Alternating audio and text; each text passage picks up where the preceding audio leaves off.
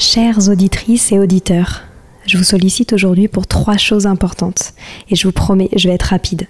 La première, j'ai lancé un sondage pour mieux vous connaître et faire évoluer mon travail. Si vous avez 5 minutes, cela m'aiderait énormément que vous y répondiez. Le lien est en description des derniers épisodes du podcast.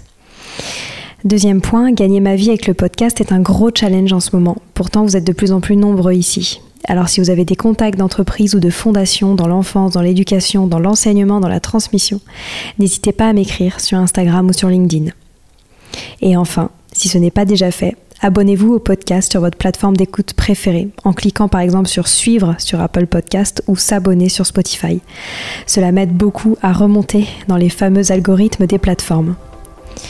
En tout cas, je tenais à vous remercier infiniment d'être toujours aussi nombreux à nous écouter. À très bientôt.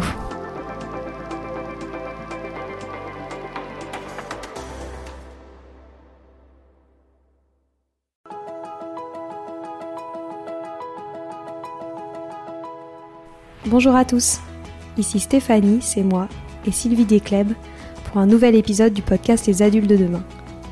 Les adultes de demain, c'est un échange autour de l'éducation et la parentalité pour éduquer autrement. C'est aussi un livre qui s'intitule Offrir le meilleur aux enfants aux éditions Atier. Vous trouverez le lien sur notre compte Instagram et sur notre site internet lesadultesdedemain.com.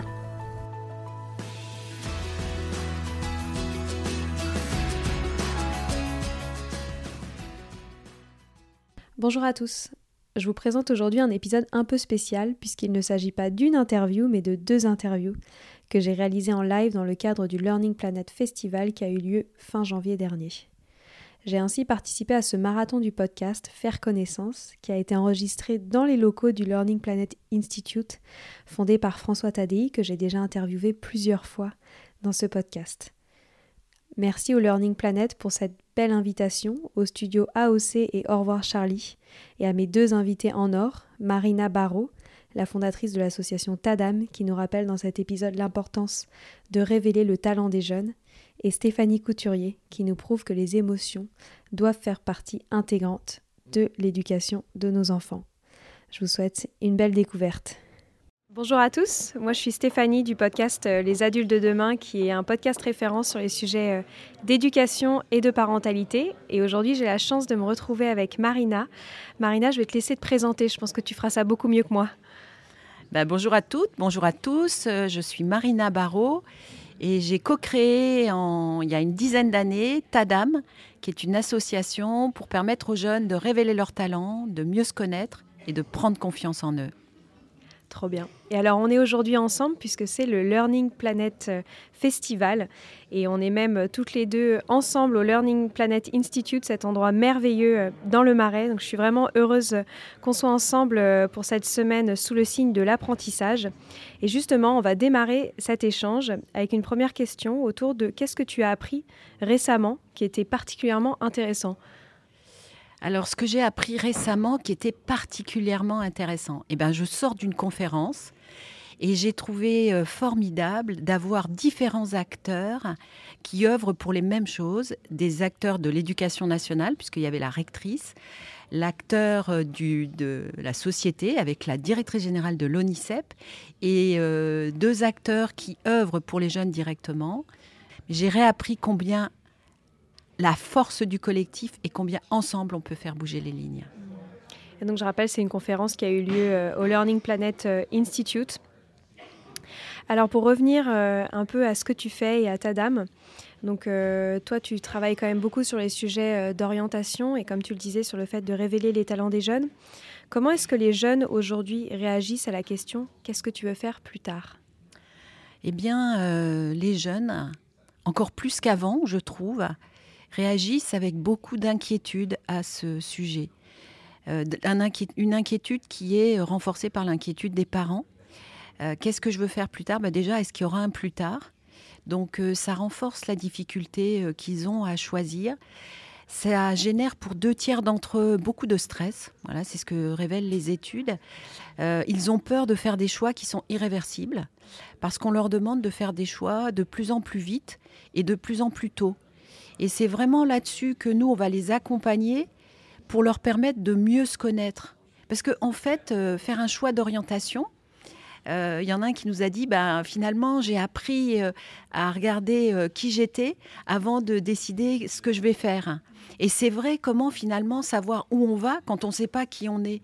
Quand on réfléchit bien, on se dit c'est quand même la première étape, c'est bah, qui je suis. Et puis après, quand je sais ce qui me motive, eh bien, je vais pouvoir euh, euh, faire les choses dès lors que je vais avoir euh, suffisamment confiance en moi. C'est vraiment ces deux bases sur lesquelles on accompagne les jeunes avec joie. Parce que comment l'éducation aujourd'hui, je veux dire l'éducation scolaire, accompagne les jeunes sur les sujets d'orientation Et quelles sont les limites de cet accompagnement? Bah, Souvent, euh, c'est d'ailleurs ce qui était dit tout à l'heure dans la conférence, on, ramène beaucoup de choses à l'école. Euh, alors l'éducation, euh, l'éducation nationale continue à, faire des choses. Moi, pour moi, c'est presque un sujet de société. Je trouve que c'est la société qui doit s'emparer de ce sujet et chacun d'entre nous. On doit tous, vraiment, quand je dis on doit, euh, moi, j'ai envie que tout le monde se mobilise avec euh, ses enfants, évidemment, mais euh, les enfants de ses amis, ses neveux. On a tous quelque chose à faire. et on peut faire quelque chose, ne serait-ce qu'avec ce regard Pygmalion, de dire, ben oui, je crois en toi et tu peux le faire. Et c'est grâce à ça, avec ça, que même en entreprise, enfin tout le temps d'ailleurs. Euh, euh, mes enfants euh, sont des jeunes salariés, on va dire, et je, retrouve chez eux bah, les besoins que peuvent avoir les jeunes, c'est-à-dire est-ce que je fais bien Finalement, je me connais un peu. Bon, ils ont eu la chance de participer à des séjours TADAM, mais finalement, bah, comment le regard de l'autre va m'accompagner dans cette démarche? Et je pense que vraiment, tout le monde peut faire ça. Euh, évidemment les enseignants, parce que quand un enseignant dit à un jeune, je crois en toi, tu vas y arriver, bah, on le sait, hein, ça multiplie par 10 le message. Souvent, ils nous disent, euh, mais quand c'est mes parents qui me le disent, bah, ils m'aiment, donc euh, ils ne sont pas forcément objectifs. Donc voilà, je pense que chacun peut faire quelque chose. Hmm. Et en même temps, j'ai envie de dire comment est-ce qu'on peut s'y prendre, euh, notamment en France? On sait qu'il y a encore beaucoup euh, ancré dans, nos mentalités euh, cette histoire de parcours tout tracé, de voie royale. Comment arriver à se, défaire de, de cette culture qui, je trouve, est encore très présente sur les sujets d'orientation? C'est vrai, c'est vrai, et on la rencontre. En fait, ce sujet d'orientation il concerne tout le monde. Hein. Souvent, on nous dit non, mais moi, mes enfants, ils sont en prépa, euh, tout va bien.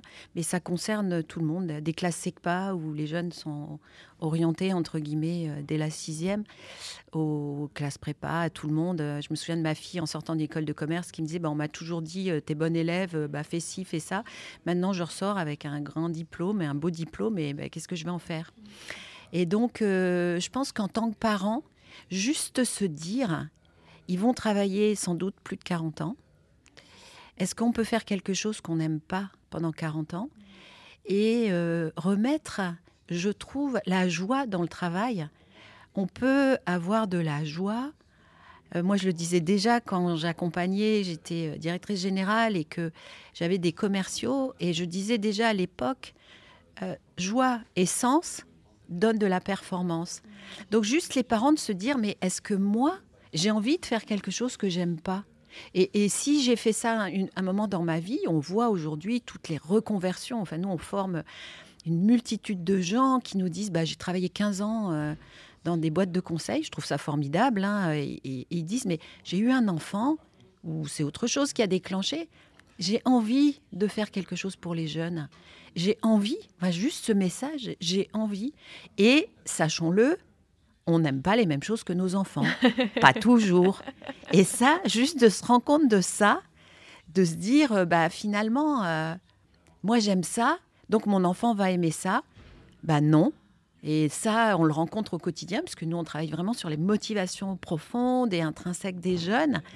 Et quand ils disent, bah, je comprends. Je comprends pourquoi avec mes parents, parfois, ça marche pas, parce que moi, j'aime ça, et eux, ils aiment pas ça. Et, évidemment, pas eux, les parents, mais mon père, ma mère, ils sont très forts pour reconnaître les motivations aussi de leurs parents. Et juste ça, de se dire, mais finalement, je vais travailler 40 ans, autant que ce soit dans les meilleures conditions, et que ça me donne de la joie et de l'énergie. Et est-ce que tu pourrais nous parler euh, de ta méthode, de ta pédagogie, je ne sais pas comment on appelle ça, mais des choses merveilleuses que tu fais avec ta dame pour justement aider ces jeunes à mieux se connaître? On a un triptyque gagnant, c'est la tête, le cœur et le corps. Alors la tête, on, va utiliser une méthode basée sur les neurosciences qui permet aux jeunes de mieux comprendre leur motivation. Alors qu'est-ce qu'une motivation? C'est quelque chose que je vais faire, non seulement qui va me donner de l'énergie et où j'ai pas forcément besoin de résultats pour avoir de la joie. Donc forcément, c'est quelque chose euh, qui ne disparaît jamais. On va l'exploiter euh, et l'utiliser depuis qu'on est petit. Et d'ailleurs, on, retrouve ça quand on est petit. Souvent, on a perdu ça à l'adolescence. Bon, bah, ça, je le faisais quand j'étais petite, mais maintenant, j'ai plus le droit. Donc, on va retrouver ça et euh, ça va s'exprimer de façon très différente au cours de, de la vie qu'on va avoir. Donc, ça, c'est la méthode théorique et qui est forcément importante pour les jeunes parce qu'ils ont besoin d'outils aussi et de repères pour pouvoir euh, choisir euh, et finalement avoir ce pouvoir d'agir dont on parlait tout à l'heure dans la conférence. Bon, ça, c'est la partie tête théorique. Après, on a une partie corps, parce que le corps ancre les apprentissages, premièrement. Le corps permet de renforcer la confiance en soi je mène des actions, je fais des choses, je vois que ça marche, forcément ça renforce ma confiance. On travaille beaucoup avec euh, des activités de théâtre impro, euh, des jeux d'énergie, des pratiques de l'attention, de l'impro-slam, enfin toutes ces activités qui vont mettre le jeune en mouvement. Et comme on travaille dans le collectif, et eh ben en mouvement devant les autres. Alors ça, donc les, parents, ce regard Pygmalion, c'est important, les enseignants, le regard Pygmalion, c'est important, mais les pères, P-A-I-R-S, c'est encore plus important. Et quand un jeune du même groupe me dit mais toi tu es super fort pour faire ça, bah du coup je deviens super fort pour faire ça, je le suis et je le reconnais. Et enfin le troisième pilier c'est le cœur. Le cœur c'est partager ses émotions, c'est parler de son ressenti, c'est être dans une ambiance exclusivement, je répète, exclusivement bienveillante. C'est-à-dire un jeune qui dit je sais pas, eh bien, on va lui dire bah si tu sais parce que souvent ils savent, mais le regard de l'autre, le jugement de l'autre va vraiment les empêcher d'être eux-mêmes. Donc nous, notre objectif, c'est de leur permettre d'être complètement et pleinement eux dans leur singularité au sein du groupe. Et quand je me reconnais moi, avec mes différences, je reconnais l'autre dans ses différences. Et donc qu'on fasse des ateliers de trois heures, ça nous arrive de faire des ateliers de trois heures, ou des programmes de cinq jours, des séjours en résidentiel, on utilise toujours cette même démarche, philosophie, méthode. Moi aussi, j'ai souvent du mal parce que c'est au-delà d'une méthode avec des outils.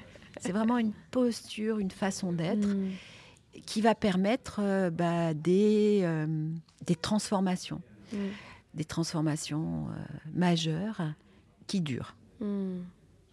Ça fait écho à la thématique hein, du festival, du Learning Planet Festival, qui est prendre soin de soi, prendre soin des autres et prendre soin de la planète. Je retrouve beaucoup cette, voilà, cette, cette volonté de la part du festival dans ce que vous faites? Oui, moi j'ai souvent, euh, et je le dis depuis un moment, ça c'est faire confiance à soi, faire confiance à l'autre et faire confiance à la vie. Et ça, on l'expérimente. Et euh, bon, on est en train d'écrire un livre, donc on va raconter ces anecdotes.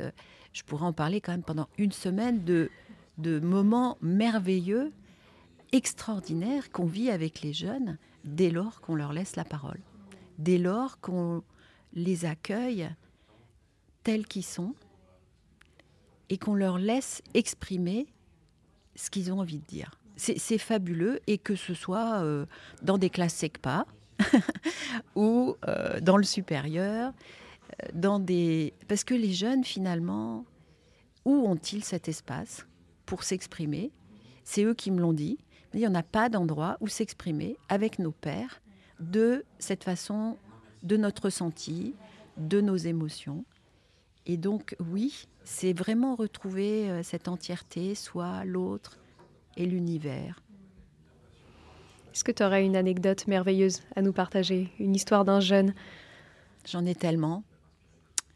Alors peut-être celle qui me vient là, je voudrais parler de Paul. Paul, il a une scolarité vraiment très difficile. C'est très très difficile. D'ailleurs, il le dit, euh, là, il, est à l'aube euh, de prendre des décisions, de changer d'orientation. Il vient faire un séjour et euh, il explique que c'est difficile l'école et que ça a toujours été difficile. Et puis je vois, moi j'ai la chance d'être, d'animer ce séjour, et je le vois dessiner sur son cahier. Et je me dis, toute sa scolarité, on a dû lui dire arrête de gribouiller, écoute. Et moi je sais, et nous chez Tadam on le sait, ben, souvent ils font des choses qui leur permettent de se concentrer justement. Donc Paul, ben, il aime dessiner. Mais c'est pas qu'il aime dessiner, c'est que il est le dessin. Et on organise euh, pendant nos séjours euh, ce qu'on appelle la soirée des étoiles, un moment où ils vont partager devant le groupe ce qu'ils aiment faire. Et ce soir-là, Paul nous montre ses dessins.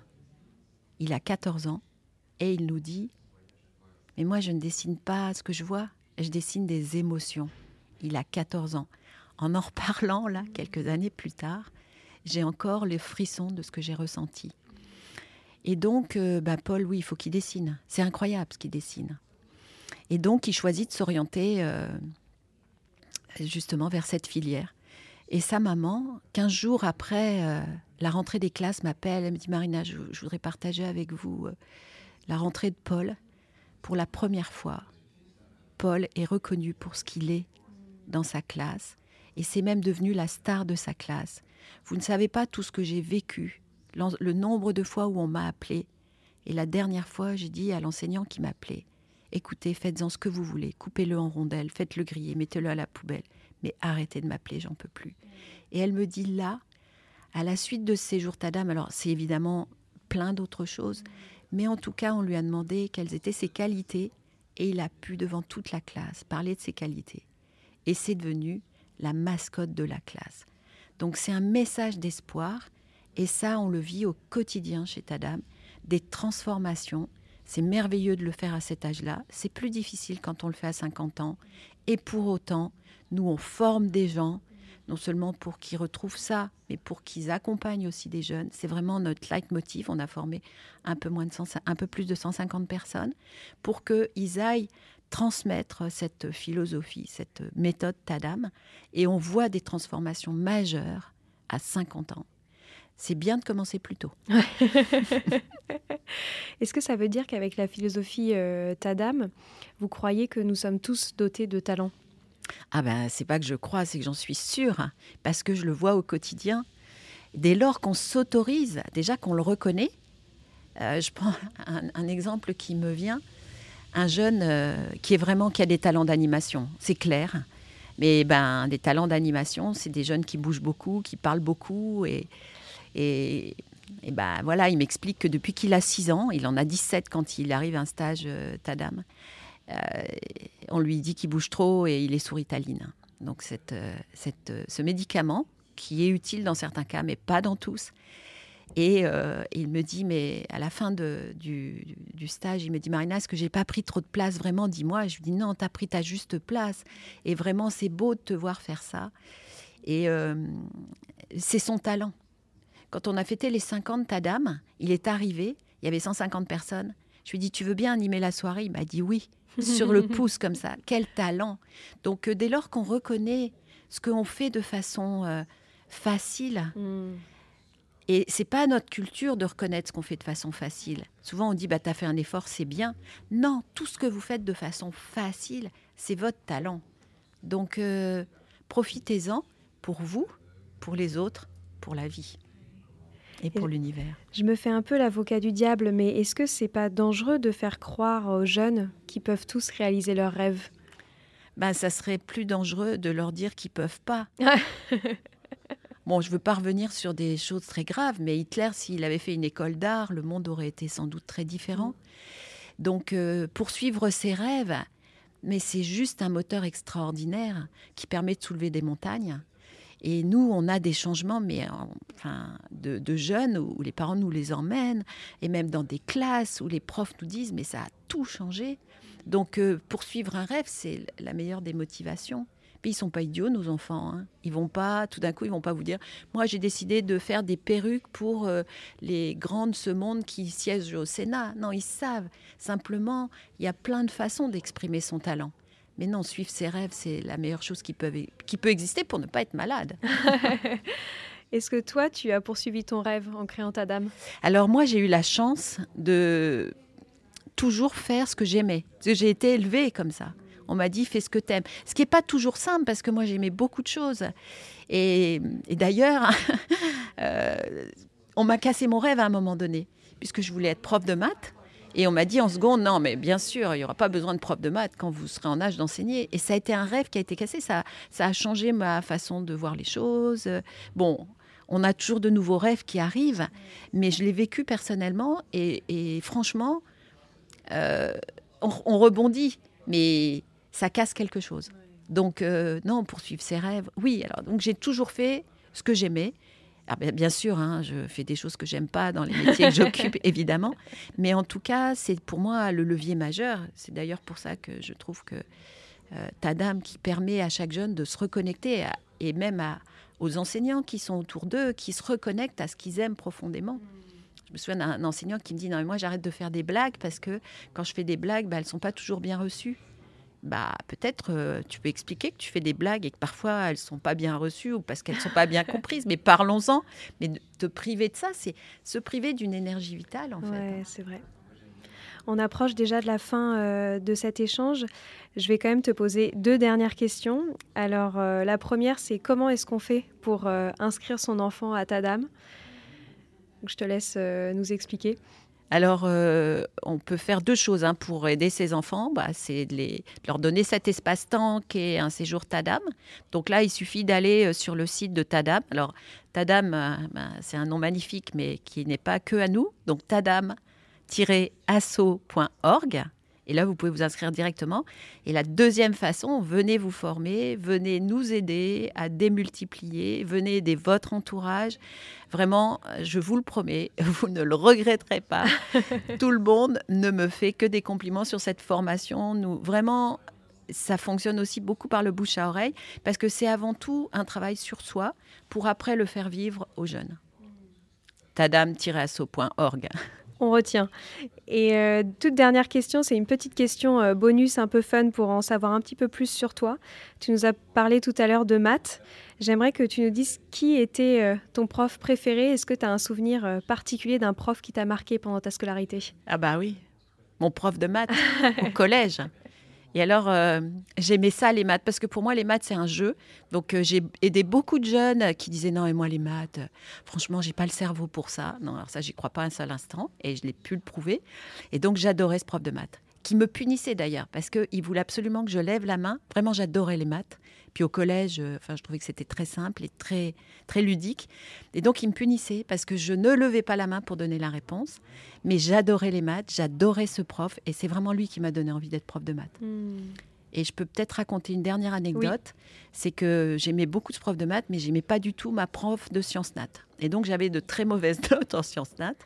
Et euh, au premier conseil de classe, il vient me voir, il me dit Marina, c'est quoi cette histoire là en sciences, en sciences naturelles? Je dis bah je l'aime pas.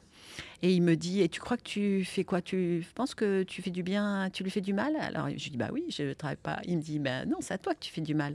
Et il me dit tu lui ferais plus de mal si tu avais 20. Donc je peux vous dire, le week-end, le, semestre d'après, le trimestre d'après, j'ai eu 20. Et ça a changé ma, façon de voir les choses. Et je pense que les jeunes, euh, vraiment, quand ils ont ça, quand ils décident de le faire, mais ils ont des ailes et un pouvoir extraordinaire. Et ce pouvoir d'agir, on a, on a envie de leur redonner. À tous et à chacun. Merci beaucoup Marina pour euh, ce beau moment et bravo pour euh, tout ce que tu fais. Nous, on est des grands fans de ta dame. Donc vraiment, j'invite tous nos auditeurs à aller voir ce que vous faites. C'est formidable. Merci, merci, merci.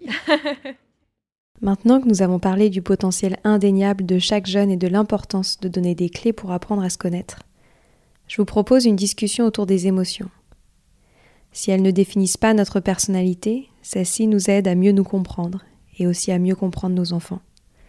Je vous laisse donc avec la grande spécialiste des émotions, Stéphanie Couturier. Aujourd'hui, je suis avec quelqu'un que j'aime beaucoup interviewer dans le podcast, qui est Stéphanie euh, Couturier, puisqu'on a déjà réalisé plusieurs épisodes ensemble. Et aujourd'hui, on va parler d'émotions. Euh, mais avant de démarrer, j'aimerais bien, Stéphanie, que tu te présentes à nouveau pour ceux qui ne te connaissent pas. Alors bonjour Stéphanie, c'est une autre Stéphanie, Stéphanie Couturier. Moi je suis psychomotricienne et sophrologue. Euh, je suis autrice aussi de plusieurs livres autour de la parentalité et des émotions justement mon, vecteur, on va dire, euh, de prédilection étant euh, l'apaisement de la sphère émotionnelle des enfants et des adultes aussi, des parents. On est aujourd'hui au Learning Planet Festival, donc évidemment learning veut dire apprentissage. Avant de démarrer sur les émotions, j'aimerais que tu nous dises s'il y a quelque chose que tu aurais envie d'apprendre prochainement, une formation que tu auras envie de reprendre, euh, je ne sais pas, quelque chose qui te, passionnerait dans les prochains jours, prochaines semaines? Eh bien, figure-toi que je commence jeudi. Jeudi, je commence une nouvelle formation pour moi. Je suis, donc, je suis aussi conseillère en fleurs de bac conseillère agréée en fleurs de bac. Euh, j'ai découvert par, le, par une amie il n'y a pas très longtemps euh, les fleurs du bush australien. Et euh, je suis vraiment mais passionnée et plus que convaincue par l'effet justement de, cette approche par les fleurs dans l'apaisement des émotions. Et je commence la formation jeudi. Trop bien. Et eh bien ça tombe bien. Tu nous en reparleras. Est-ce que tu pourrais nous dire pourquoi tu t'es tant intéressée aux émotions? Je suis hypersensible, mais ça fait pas très longtemps que je peux le dire parce que je l'ai découvert. Enfin, c'était une fausse découverte. Je m'en doutais, disons que je n'avais jamais posé de mots, mais euh, j'ai une sensibilité qui est très forte et depuis toute petite, euh, c'est très à l'œuvre. Euh, ça a été un problème pendant une période et moi j'ai vraiment grandi avec euh, cette trame, on va dire, en me disant que j'avais des émotions qui étaient très très fortes et en même temps c'était très beau, mais c'était fatigant. je me trouvais un peu chiante, je peux le dire comme ça. Je pense que j'ai j'ai embêté aussi pas mal. En fait, ça a été un peu difficile de m'élever à certains moments. je pense voilà à mes parents parce que parce que c'était très à l'œuvre, comme souvent dans la sphère familiale. Euh, et moi, c'est vraiment, c'est resté un peu un fil conducteur dans ma vie qui, enfin, vie euh, même adolescente et puis après euh, professionnelle. Et quand je me suis formée en psychomotricité, j'ai voulu faire mon mémoire sur les émotions. Donc au début, c'était les émotions et les couleurs, et puis après, j'ai changé.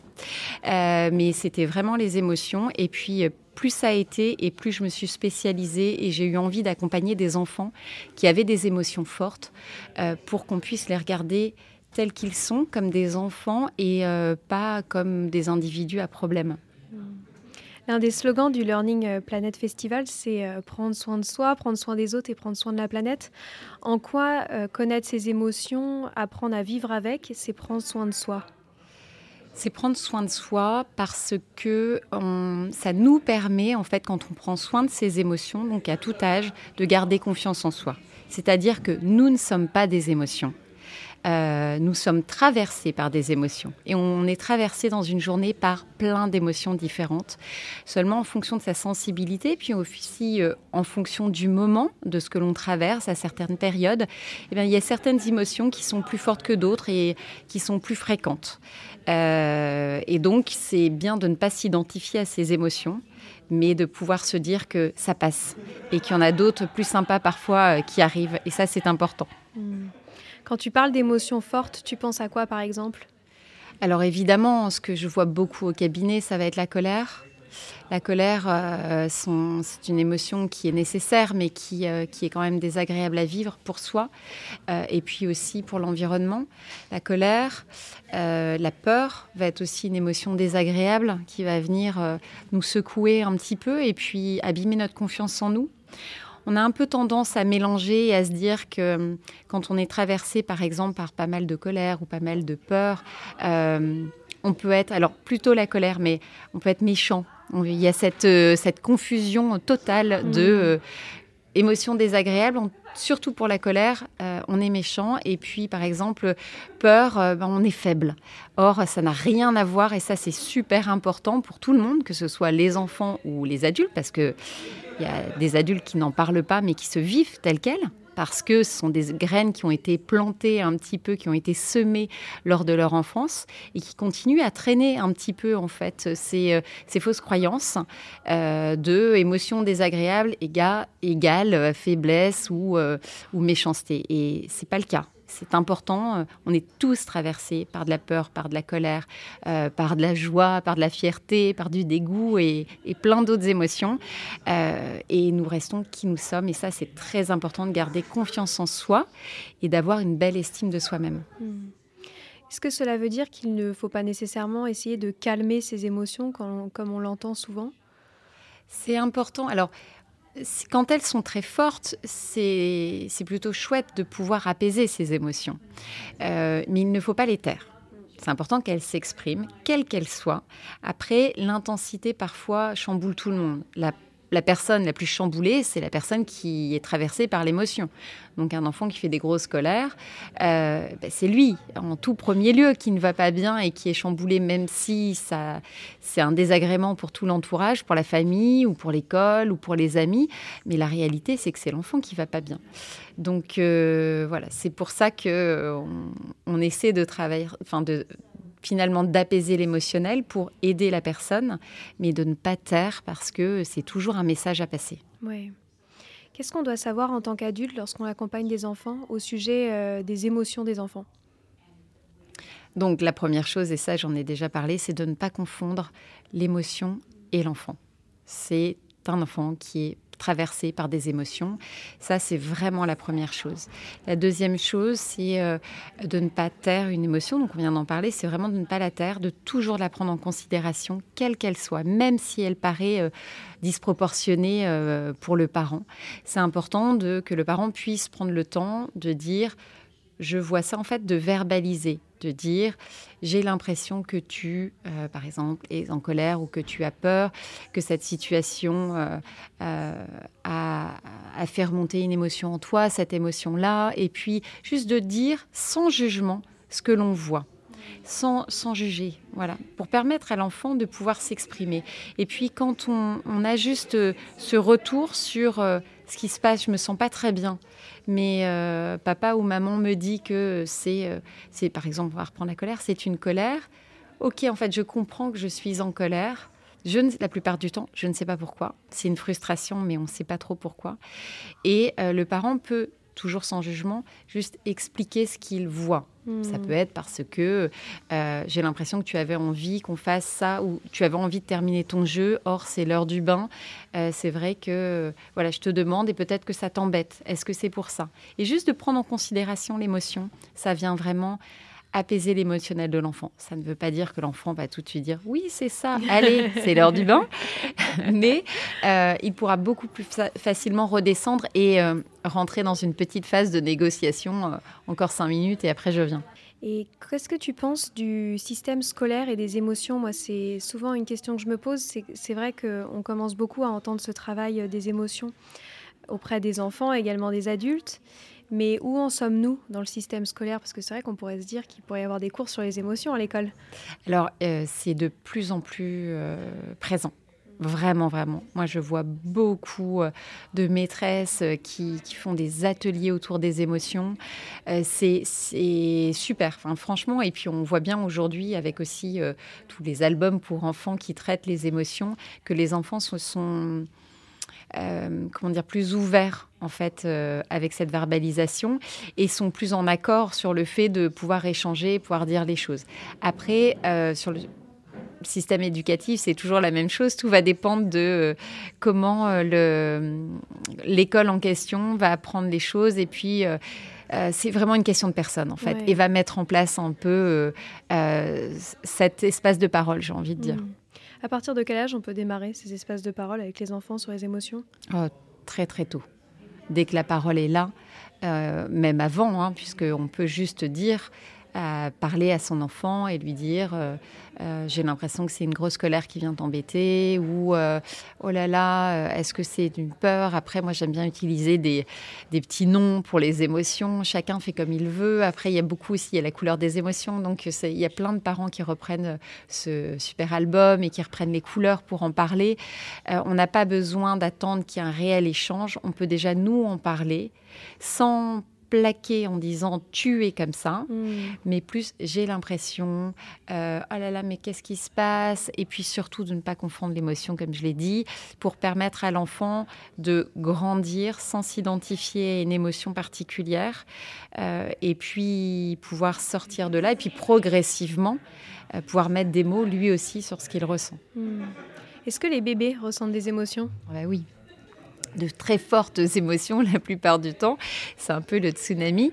Euh, c'est important en tant que parent de pouvoir accompagner, de dire aussi à son bébé euh, euh, que là, là, il y a une grande tristesse, il y a toutes ces larmes qui sont là. Est-ce que c'est parce que maman quitte la pièce? En fonction de l'âge, voilà, il y a pas mal de choses qui se mettent en place. C'est bien de verbaliser, même si on va attendre un petit moment avant d'avoir le retour de l'enfant, mais c'est à semer tout ça. Ouais.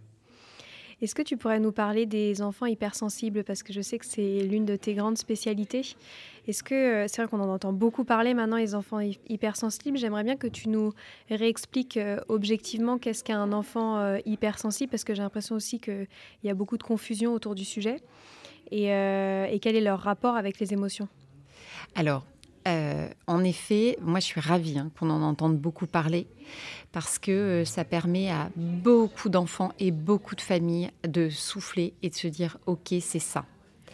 Et il y a énormément de familles qui ne comprennent pas, enfin pendant des années, qui essaient d'accompagner leurs enfants, qui ne comprennent pas ce qui se passe, euh, qui voient bien qu'il y a des difficultés, mais euh, qui ne savent pas que c'est de l'hypersensibilité. Et aujourd'hui, à force d'en parler, il y a vraiment beaucoup de familles qui comprennent ce qui se passe pour leur enfant. Donc l'hypersensibilité, euh, c'est un trait de caractère, c'est inné. Ça, en fait, c'est comment dire, une façon d'être au monde où on a moins de filtres. Et c'est vraiment euh, prouvé sur le plan neurologique qu'il y a euh, moins de filtres. L'enfant ou la personne perçoit beaucoup plus les stimuli de la vie, avec non seulement beaucoup plus, et en plus avec plus d'intensité. Donc euh, ça fait beaucoup d'informations. Et les émotions sont très souvent plus intenses, donc ressenties beaucoup plus fortement et exprimées aussi beaucoup plus fortement. Il y a deux façons aussi un peu euh, d'être hypersensible. Il y a la façon où, euh, un peu euh, du côté de la, enfin, du, du mode d'expression euh, extra euh, quand on est extraverti, où en effet l'enfant ou la personne va sortir et parler de ses émotions, donc ça va être des grosses manifestations émotionnelles. Mais il y a aussi des enfants ou des personnes qui vont être plus introvertis et euh, qui vont ressentir tout autant, en fait, tout aussi intensément les mmh. émotions. Mais par contre, ça va être voilà intériorisé, ça va se ressortir sous forme de mots de tête, de mots de ventre de plaques d'eczéma. Enfin, le corps va se manifester autrement. Est-ce que n'importe quel adulte peut diagnostiquer un enfant hypersensible? Parce que j'ai l'impression que beaucoup de parents maintenant euh, disent euh, voir leur enfant euh, hypersensible. Ou est-ce que toi, tu préconises quand même d'être accompagné pour mettre un mot sur ce trait de personnalité? Je trouve pour les enfants, alors déjà, c'est souvent un soulagement pour les parents de le comprendre. Euh, mais c'est vrai que sans avoir vu un, souvent en fait un professionnel qui vient confirmer ce que le parent a ressenti, euh, les parents n'en sont pas sûrs, se hmm. disent peut-être que, etc. Après, il y a plein de parents qui, en lisant sur le sujet, se rendent compte que c'est vraiment ça et n'ont pas besoin de confirmation de professionnel. Donc ça dépend un peu de comment on est en tant que parent. Est-ce qu'on a besoin d'avoir cette confirmation ou pas? Euh, Voir un professionnel, ça peut aider à trouver des solutions euh, dans certaines situations quand on se sent un petit peu aussi dépassé par, par euh, voilà, des événements, par des manifestations émotionnelles. Et puis, enfin, ce qui est sûr, c'est que moi, j'aime bien que les enfants soient au courant mmh. parce que ça leur permet de, de, reprendre confiance en eux, de comprendre qu'ils sont normaux, que tout va bien qu'ils ont des émotions fortes, mais qu'il y a plein de choses, il y a plein de, petites astuces justement pour apaiser les émotions et pour bien s'exprimer, pour mieux s'exprimer, pour que ça ne les abîme pas et pour que aussi les autres les comprennent et les mmh. comprennent de mieux en mieux. Et euh, c'est en ça pour moi que c'est important que, on va dire le diagnostic, mais c'est pas un réel diagnostic. On est bien d'accord. On est d'accord. Mais c'est juste que le mot soit posé sur cette particularité d'être parce que ça vient euh, bah, renforcer l'estime de soi généralement. Hmm. Est-ce que cette hypersensibilité peut altérer les apprentissages des enfants? Oui surtout lorsque les sens sont très, euh, très actifs. Il y a des enfants qui sont extrêmement sensibles au bruit, euh, extrêmement sensibles euh, au niveau du toucher. Donc, par exemple, s'ils mettent un jour un pull qui va gratter ou euh, un élastique trop serré au niveau des chaussettes ou de la culotte, il va y avoir comme ça des, des interférences où l'enfant ne va pas se sentir bien et qui ne va pas être complètement disponible pour les apprentissages. Donc, ça peut être, voilà, sur le plan de tactile, ça peut être euh, des rayons de soleil très forts, euh, ça peut être le bruit environnement si la classe est un peu trop bruyante. Il peut y avoir plein de paramètres. C'est pour ça que c'est très important de d'être très observateur en fait avec son enfant pour voir ce qui fonctionne bien pour lui et ce qui fonctionne moins bien, ce qui vient le gêner pour euh, pallier à ça et puis l'accompagner au mieux pour qu'il ait vraiment toute la disponibilité pour ses apprentissages. Quels outils tu proposes euh, pour accompagner les enfants euh, dans leurs émotions, qu'ils soient hypersensibles ou non? Je sais que tu produis euh, des choses extraordinaires que nous, on met régulièrement en avant dans notre podcast et sur notre compte Instagram, et j'aimerais bien que tu en parles pour les auditeurs qui ne te connaissent pas. Alors, il y a plein, plein d'outils différents. Alors, un outil qui est facile euh, et qui, permet à toute la famille de s'investir, c'est de faire par exemple des, boîtes à émotions agréables ou émotions désagréables à la maison. Ça veut dire que euh, on, va, on va créer deux boîtes. Le mieux, c'est de les créer ensemble. Ça peut être des boîtes à chaussures qu'on qu'on va customiser en fait en famille un petit peu. Et puis on va vraiment en décorer une euh, émotion positive. Enfin alors positive ou négative ça dépend comment l'enfant le perçoit mais c'est mieux de dire en effet désagréable ou, agréable. Et puis euh, se dire que chaque jour quand il y a des émotions un peu fortes qui, nous traversent, et eh ben, on vient les mettre dans ces boîtes. Et donc, ce qui est chouette, c'est quand les parents s'y mettent aussi et euh, se disent Ah, j'ai passé une super journée, et soit je vais écrire un petit mot, soit je vais faire un dessin, soit je vais voilà, juste faire euh, une petite figure pour dire que il s'est passé ça dans ma journée, je mets mon prénom, je mets la date et je la glisse, euh, je glisse ce petit papier dans la boîte. Et puis, quand je me suis disputée avec ma collègue, et eh ben, je viens, pareil, faire la même chose, laisser une trace. Le fait d'extérioriser extérioriser un peu son émotion. Ça permet de, se soulager, ça permet aussi euh, de rester attentif à ce qui est pour ça que je mets les émotions agréables. Euh, rester attentif à ce qui est beau, ce qui nous mmh. traverse dans la journée de, de joli et de sympa. Parce que quand on est traversé par beaucoup d'émotions, ou en tout cas parfois pas tant que ça, mais quand elles sont intenses, les émotions désagréables, ça peut être peu mais intense, ou euh, beaucoup et moins intense, ou beaucoup et intense d'ailleurs, on a tendance à se focaliser sur ce qui ne va pas. C'est très important de mettre aussi le focus sur ce qui va bien et ce qui était chouette. Donc, euh, de pouvoir remplir ces, boîtes au fur et à mesure. Et puis, on se dit que, par exemple, le dimanche soir, euh, la boîte désagréable, et eh ben, on va tout, on prend tous les papiers et puis on découpe tout, on met tout à la poubelle, ou alors on va la vider tous ensemble, euh, on met dans la grande poubelle, on fait un petit rituel. Alors euh, moi je dis à certains parents, euh, faites comme une danse de Sioux autour de la poubelle quand c'est des grosses poubelles, ou voilà, faites un rituel familial, c'est hyper sympa. Et puis les émotions positives, eh ben, on peut les ouvrir, les regarder ensemble, et, et c'est sympa. Donc ça c'est une des choses, mais après en plus rapide, il y a le, le tour de parole à table et se dire quelle est euh, euh, quel est le point, euh, le soleil de la journée et puis quel est l'orage ou l'épine de la journée. Comme ça, on dit à chaque fois, et on peut passer sa journée en se disant tiens ça c'est mon soleil aujourd'hui je crois ou ça c'était le côté pas sympa et ça ouvre, vraiment un espace de parole où l'enfant va entendre ce qui va et ce qui va pas aussi chez le parent et puis va se sentir autorisé à partager beaucoup plus facilement en fait ce qui s'est passé pour lui à l'école. Mmh. Trop bien. Ben, merci pour toutes ces astuces. On est quand même au Learning Planet euh, Festival et donc tu as le droit à une petite euh, question bonus dans le cadre de cet événement euh, particulier. On a parlé tout à l'heure de ton enfance et de ton hypersensibilité. Maintenant, j'aimerais bien en savoir plus sur Stéphanie à l'école. Est-ce que tu étais profil plutôt pitre ou plutôt délégué de classe? Alors, ni l'un ni l'autre. Alors, c'était assez drôle parce qu'à la maison, j'étais, le... j'étais vraiment un pitre. J'étais, euh, je faisais des imitations. Je l'imitais extrêmement bien Dalida euh, avec son œil et, et, ses cheveux. Mais à l'école, j'étais une petite fille très très calme, très observatrice et très dans le rang. j'étais très exigeante, donc j'avais envie que tout soit parfait et j'aimais bien. j'étais une bonne élève. J'étais une hmm. bonne élève et je pense que j'étais normalement une bonne camarade. Je crois que je l'ai pas été toujours, mais globalement, j'ai été euh, une bonne camarade, très empathique. Euh, et, voilà, donc ça c'était plutôt ce profil-là à l'école qui montrait, euh, je montrais des émotions, mais, euh, mais c'était assez euh, retenu.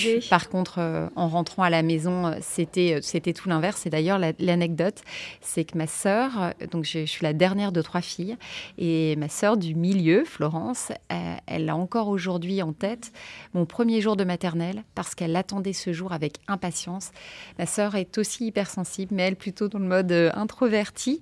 Et, et, je pense que je la saoulais à la maison. et je faisais trop de voilà, j'étais trop explosive, trop présente. Et elle s'est dit ah, ah vivement l'école. Comme ça, elle va se faire disputer par la maîtresse. Et elle attendait avec impatience ce retour de fin de journée où la maîtresse a dit que j'étais formidable, très calme, que j'aidais les autres. Et elle était mais vraiment hyper déçue parce qu'elle s'est dit ah même là, en fait, ça marche pas. C'est qu'avec moi. Eh ben, merci pour tout, Stéphanie. Merci de t'être déplacée euh, jusqu'ici. Et euh, j'invite euh, tous nos auditeurs à découvrir tout ce que tu fais comme travail et surtout tous les livres que tu produis, parce que tu n'en as pas parlé, mais je trouve que c'est un outil formidable pour parler des émotions avec les enfants. Donc voilà, merci, pour tout. Merci à toi. Merci pour l'invitation. À bientôt.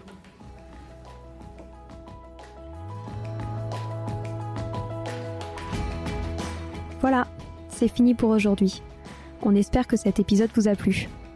Avant de se quitter, on a quand même besoin de vous.